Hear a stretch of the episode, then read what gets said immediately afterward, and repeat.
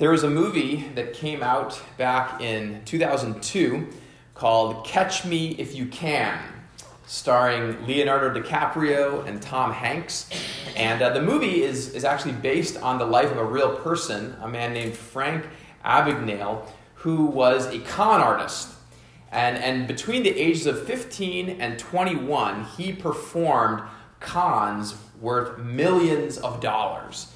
Um, he impersonated an airline pilot, a doctor, a lawyer, and several other identities. And if you have seen the movie, you see just the, the craziness of, of some of the things that he pretended to be, not knowing anything about some of these things. Um, it's remarkable to see how easily he tricked people into believing him um, along the way. But eventually, things caught up with Frank. He was arrested, imprisoned, and finally actually went on to work for the federal government to help them investigate crimes committed by other fraud and scam artists. He sort of had to pay it back a little bit after what he had, had done. Well, the story of Frank Abagnale, it's sort of an extreme one, um, but it highlights an issue that's actually very common in all of our lives, which is the issue of integrity. Uh, Frank pretended to have various occupations that he didn't really have, right? He, he put on certain faces and masks to, to pretend to be something that he wasn't. And he constantly lied in order to do that and then covered up his lies with more lies. Frank is, a, is a, again, a kind of an extreme example of someone who lacked integrity. He didn't have an integrity in terms of how he presented himself on the outside to what was going on on the inside. This summer, we're, we're going through a sermon series uh, from the book of Acts called Witnesses.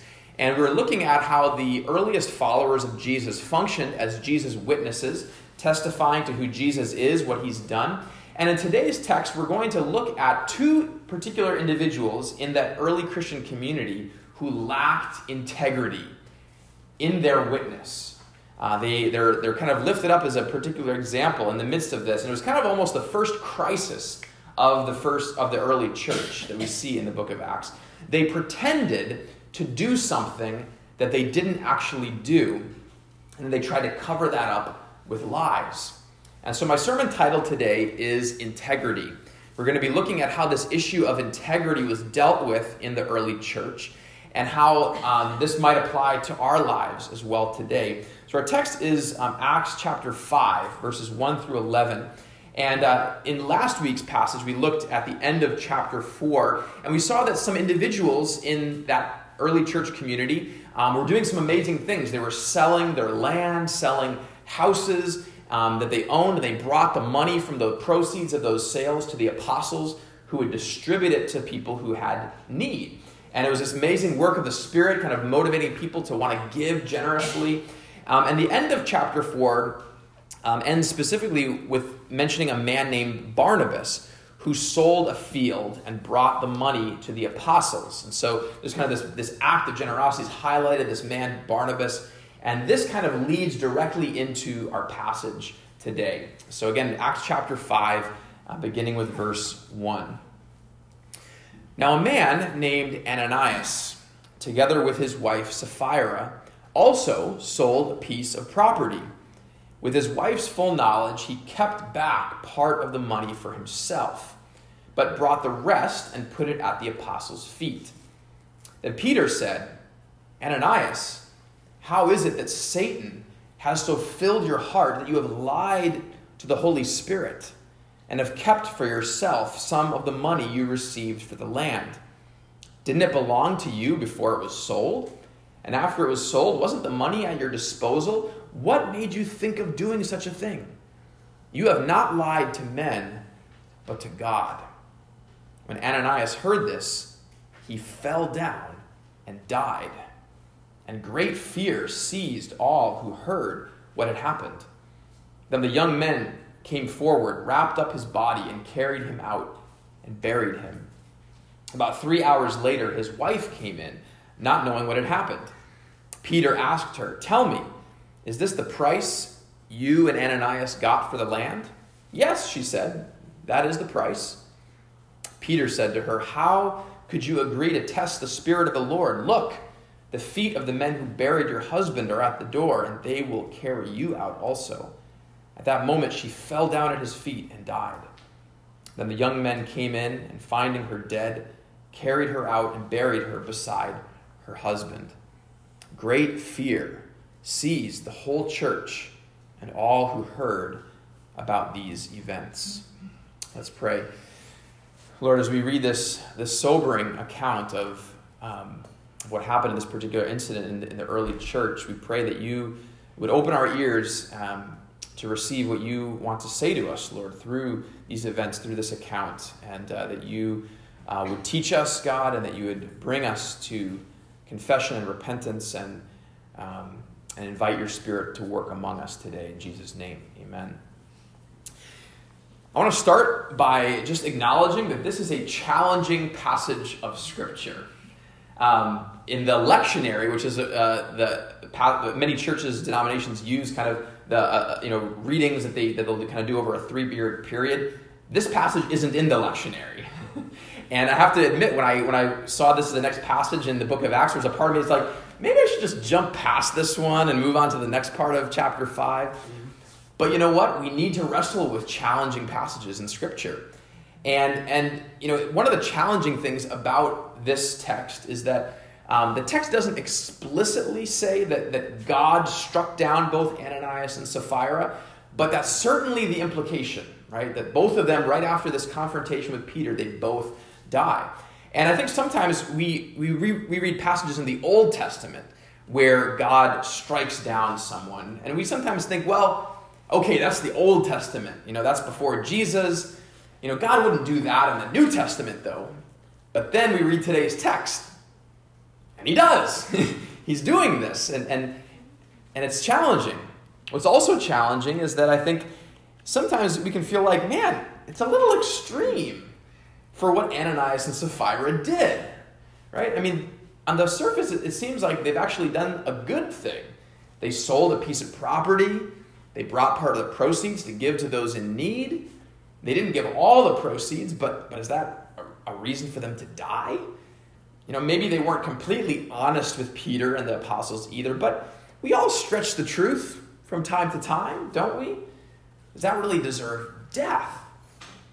It's important to wrestle with challenging passages like this. And my prayer today is that God will open our eyes to understand the seriousness of what Ananias and Sapphira did and why God made such a big deal out of it. Why this was recorded in the book of Acts, why this happened in the early church. So I want to start by looking at the sin of Ananias and Sapphira. What, what did they do that was so wrong and that was so serious um, that, that God deals with in this way? Well, the actual act of what they did is recorded in verse 2, which reads With his wife's full knowledge, he kept back part of the money for himself but brought the rest and put it at the apostles' feet. And so this couple, they, they sell a piece of land, just like many other people were doing in the community. But the text tells us they kept back part of the money for themselves. They brought the rest of the money to the apostles for them to distribute to those in need. Now, on the surface, there doesn't seem to be anything particularly wrong with that action either. In fact, Peter even says in verse 4 didn't it belong to you before it was sold? And after it was sold, wasn't the money at your disposal? So, in other words, Peter is saying, Ananias, this is your land. There's no compulsion for you to sell it. Right? That was something that people freely did out of, out of God's movement, but there was no compulsion for people to sell their property. And he says, even after you sold it, the money was yours, it was at your disposal. So you were free to keep all the money. You were free to give some of it away. You were free to give all of it away. There was no compulsion for you to give the full amount. So then, what was the problem? The problem was they lied about what they had given. They lied about what they had given. We see this clearly in, in verse 8 when Peter asks uh, Sapphira, he says, Tell me, is, is this the price you and Ananias got for the land? Yes, she said, that is the price. And so they told Peter and the apostles that they were giving the full amount of money they received for the land, when in reality, they kept part of the money for themselves, but, but they didn't share that information. And so they were lying, they were pretending. Have you ever done that? My, my youngest brother, when he was a kid, used to go upstairs at bedtime and pretend to brush his teeth, but he never actually did it. And so he would tell my mom that he brushed his teeth when he actually hadn't. And this was finally discovered when he went to the dentist and they found that he had multiple cavities in his teeth because he never brushed his teeth. Um, have you ever told someone, I'm praying for you, when you actually haven't prayed for them? I'm guilty of that. I'm sorry to admit. I try to, remember, but. Or, or let's get together sometime when you have no intention of actually getting together with that person. When I was in college, there was, there was one class that I never had time to do the reading for. And every time I went to the discussion section, I just prayed that the teaching assistant wouldn't call on me. And so I would, I would nod along very thoughtfully as, as people were making comments and pretending that I understood what they were talking about, but I didn't. I hadn't done the reading. And so I just, I was putting on a mask, a face, when actually what was going underneath was I, hadn't, I didn't know at all what they were talking about. Reality is, people do this all the time, right? We portray ourselves one way on the outside when there's something very different happening on the inside. We lie to save face. You know, something where we're kind of encountered with something that we feel a little ashamed of, and so we, we cover it up with a lie. Or maybe we exaggerate to make ourselves look better. You know, we embellish a little bit to, to kind of, uh, Ananias and Sapphira, well, I gave it all. I gave everything away. You know, they, they exaggerate. And so we wear a mask to cover what's underneath. But when Ananias and Sapphira do this, Peter confronts them. And he tells them that their sin is actually far worse than they might imagine. In verse 3, Peter says, Ananias, how is it that Satan has so filled your heart that you have lied to the Holy Spirit? So he actually identifies what, what they did actually with this is satanic. Satan has filled your heart. And at the end of verse 4, Peter says, You have not lied to men, but to God. Now, isn't Peter being a little extreme here? a little over dramatic? Why, why does he use such strong language? Because Peter wants Ananias and Sapphira, and he wants the rest of those early believers to understand something that their sin was against God. Their sin was actually an offense against God. Imagine Ananias and Sapphira getting together and talking about their plan. You know, I can imagine them kind of saying, Man, did you see how, how everyone praised Barnabas when he sold that field and he brought the money to the apostles? Wouldn't it be so great to do something like that for the church? People would be so excited.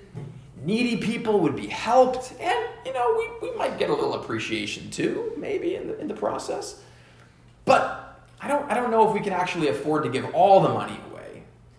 You know, be wise to, to, to tuck some of that money into savings. And I mean, we could give most of the money to the church. And, and if they thought that we gave all of it, who would that hurt? No one needs to know that, that we kept a little for ourselves. It, it's basically a win win. Needy people get help, we have a little security. What's the problem? Can you imagine yourself having a conversation like that? You see, our culture has this idea that as long as something doesn't harm someone else, it's okay to do. You know, things like murdering, stealing, physical or verbal abuse, these things are clearly wrong. Everybody, even our secular society would say that, right? If it's harming someone, of course, it's, it's wrong. But if it's something that's, you know, it's not harming anybody, what's wrong with it? If you lie about something and nobody knows or doesn't harm anyone? What's, what's, what's really the problem? The problem is that sin is not just about doing something against another human being, sin is against God. Sin is about not just our horizontal relationships, it is about a vertical relationship. And God has given us His law. He's given us His law for our good. And there are many things that God commands us not to do, which may not directly harm or affect another person, but which He knows if we do them, it will harm and affect us and our soul. An example of this God, the Ten Commandments, the very last commandment, God commands us not to covet, which means to, to want something that someone else has. Now, the act of coveting, it's completely internal, right? It's, it's in our minds. Coveting is not going to harm the person who owns the thing that we want, but coveting will harm us. Because as we get consumed with wanting and desiring, it, it, it makes us lack contentment and lack gratitude for what God has given us. It, it feeds, it begins to feed, fill our hearts with, with greed and, and eventually that internal sin also may eventually begin to affect how we do treat people externally too. That sin that we sin against God, that maybe we, we feel like, oh, it's just, it's, you know, nobody else knows about this, but it starts to, to affect us. It affects our soul. It affects our relationship with God, and it will begin to trickle out and affect other people too. The lie of Ananias and Sapphira if it had not been confronted by Peter, who knows how many other things they may have begun to justify in their own minds. Because sin builds on sin. Imagine what the church would have been like if, if, if they had just sort of said, well, we, we kind of, Peter kind of knows this, but we're just going to push it under the rug. And suddenly there's a culture of fakeness and wearing masks and and doing things to make ourselves look really good, but it's very easy to live a life that lacks integrity, where we say one thing, but we do another, where we act one way around certain people, but totally different around other people, where we portray ourselves in a certain way that's not completely true. And when we do this, we are also sinning against God, just like Ananias and Sapphira. In our scripture reading from Galatians 6, verse 7, that Arlantha read, verse 7 says, Do not be deceived. God cannot be mocked. A man reaps what he sows. We can't fool God. We may be able to fool each other sometimes with those masks, but He knows the truth. He knows what's going on in our hearts, and He knows when we're pretending, when we're lacking integrity. But why did God choose to bring death upon this couple as a consequence? I mean, isn't that too extreme? I want to look now at, at the death of Ananias and Sapphira. You have an idea of kind of what was going on, what was that sin all about, but, but why did God have this be the consequence? Well, for one thing, their death highlights the fact that sin always deserves death. In the Garden of Eden, God warned Adam and Eve that if they disobeyed him and they ate from the tree of the knowledge of good and evil, they would die. And throughout the Old Testament, we see examples of death being the consequence for rebelling against God. The flood, the destruction of Sodom and Gomorrah, the 10th plague against the firstborn sons of Egypt. There's even actually a very similar passage to this one in Joshua chapter 7, where an Israelite man named Achan kept some of the plunder that God had told the Israelites to completely destroy. So he does something kind of similar to Ananias and Sapphira. He, he keeps something for himself, he does it secretly, nobody else knows. But as a result, Israel loses a battle badly. And God tells Joshua that someone in the camp had taken some of these items that were supposed to be destroyed. And when they discovered it was Achan, the penalty, it was death. Romans 6:23 says, "For the wages of sin is death." Sin always deserves death. No matter how big or how small we may think the sin is. God is perfect. He is holy. And as we said, our sin, it's not just about others, it's about him. When we sin, we are sinning against the holy, righteous, perfect God. And a perfect, holy God cannot dwell in the presence of sin and rebellion. And so death is the natural result. In his book, Mere Christianity, C.S. Lewis writes Some people talk as if meeting the gaze of absolute goodness would be fun. They need to think again they are still only playing with religion. Goodness is either the great safety or the great danger, according to the way you react to it. And we have reacted the wrong way.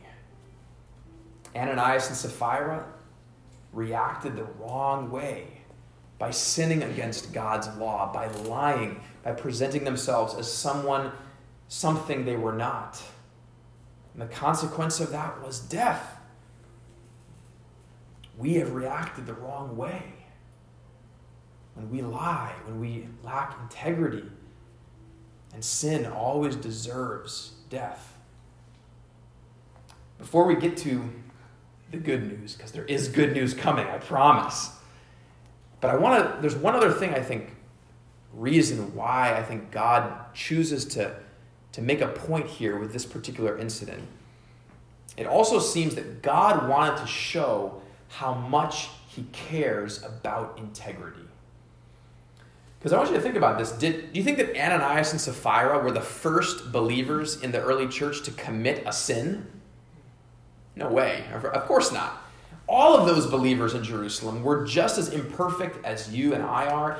This wasn't the first time that someone had sinned in the early church, but Ananias and Sapphira's sin was dangerous enough that God wanted to underline how deeply He cares about integrity, about His children not pretending and deceiving others. He wanted to make a point of this particular sin. There's no other record, really, in the New Testament of God doing something like this.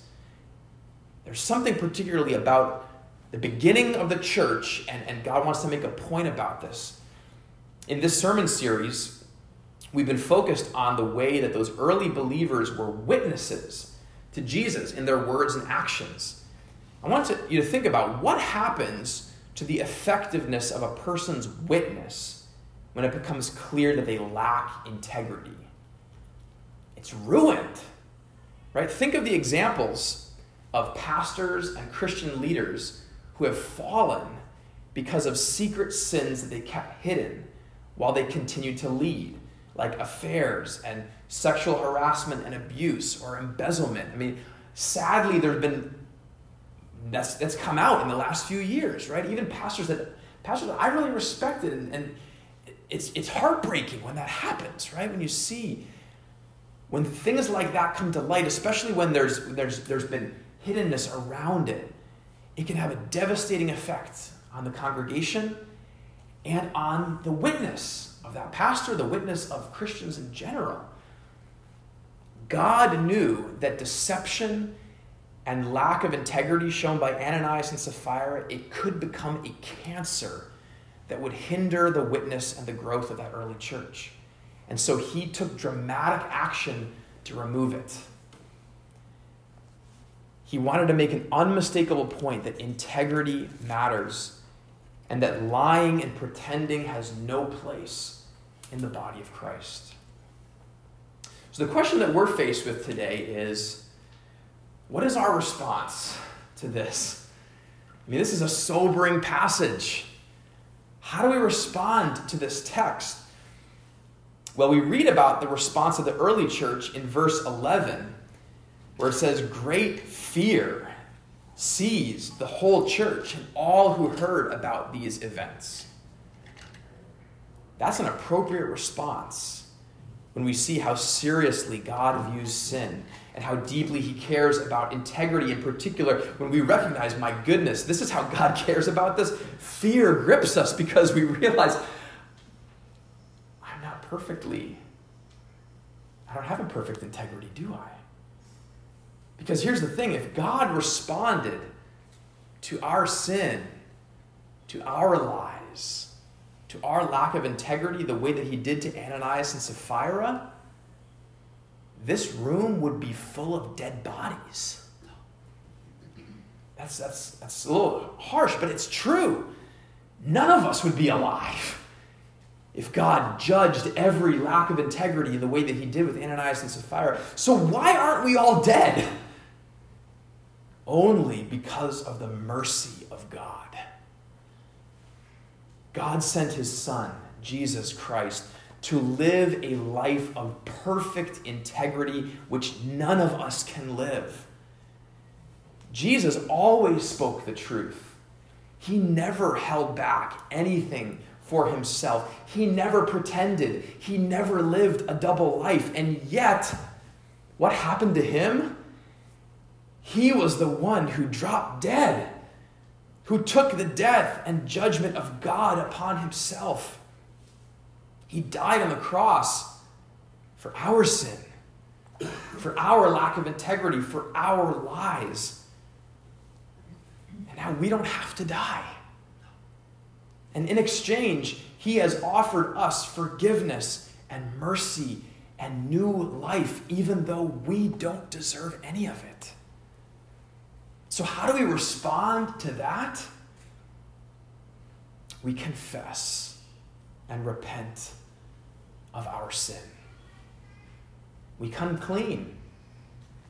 We start telling the truth about ourselves.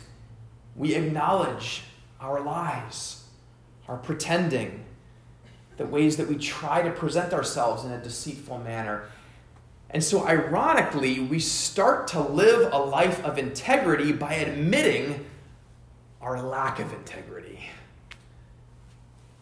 And we acknowledge that we deserve death for this. So we throw ourselves upon the mercy of God, and guess what? Our God is merciful. Jesus has paid for our sin in full. We are cleansed. You are cleansed. And when we receive this amazing grace and mercy that we don't deserve, guess what starts to happen? We realize that we don't need to pretend anymore. That we don't need to lie to God or put on an act. That we don't need to pretend that we're more righteous than we are because God accepts us and loves us even though He knows how sinful we are. We don't need to, to act like we're more righteous than we are because we are accepted not based on our righteousness. We are accepted based on Christ's righteousness. So we can come clean. And so what happens is we start living a life of integrity. We're able to be honest. We can admit our weaknesses, the areas where we're still growing. We no longer need to wear a mask. But then we also start to want to live a life of obedience to God in response to his mercy and grace to us. We want that integrity not to be just I'm honest about my brokenness, which is, which is true, but also we want to actually have our, our, our internal match our external. We want to begin to live a life on the outside that is reflective of, of the Spirit's work inside of us. And that is the work of the Holy Spirit as He begins to change us to make our outside match our inside.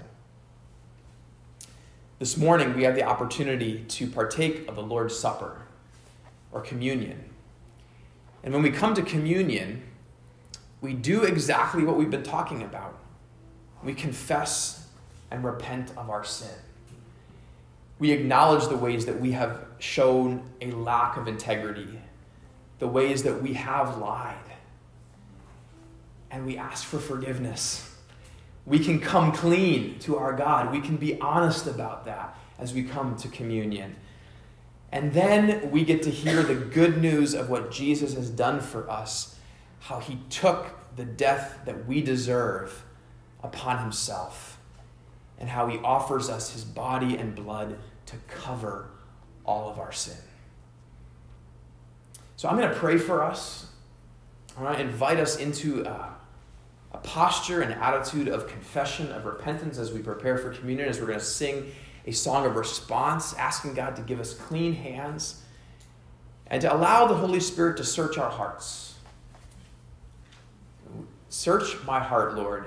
See if there is any wicked way in me, the psalmist says, that we would acknowledge that and, and bring it to God and say, God, forgive me. Forgive me for the ways that I've tried to wear a mask. Forgive me for the ways that I've tried to, to hide what's really going on inside. And the good news is that when we confess our sin to our Lord, He is faithful and just to forgive our sins and to cleanse us and to begin to transform us. So let's, let's pray together. Lord, we acknowledge that, that we are sinful and unclean.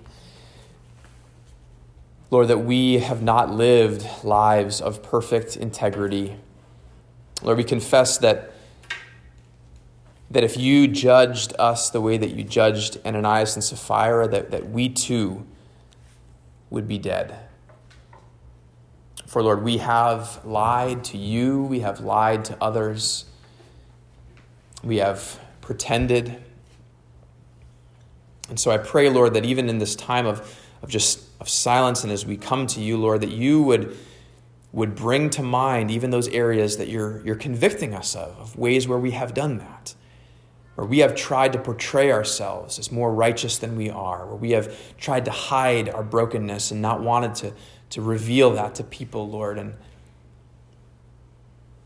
we thank you that it's safe to do that with you, Lord, because we know that you will not condemn us, but that you will forgive us and cleanse us. And so we pray, Lord, that, that you give us the courage to bring those things out to you, to confess our sin and that we'd receive your forgiveness anew today, Lord. That we'd hear those good, those good news words, Lord, that our sin has been taken away, that it is finished, that on the cross you paid for it in full. And Lord, in response to that, that you would give us a desire within us to want to live lives that are full of integrity. That we would be honest about our brokenness with each other we would not hide that, but that you would also transform our hearts, Lord, to, to live lives of honesty and live lives that are in line with your, your word. That, that, that are in inner, even those areas, Lord, that no one else can see, that are private, Lord, that, that we would invite you into those places, Lord, that to transform us, to cleanse us to forgive us, but also to remove that sin and to begin to, to change us through your spirit to no longer desire those things, Lord, but, but to go to you, to want to live lives of integrity. We can't do this on our own, Lord. It is only through your spirit. And so we pray that you would do that work within us. We pray this in Jesus' name. Amen.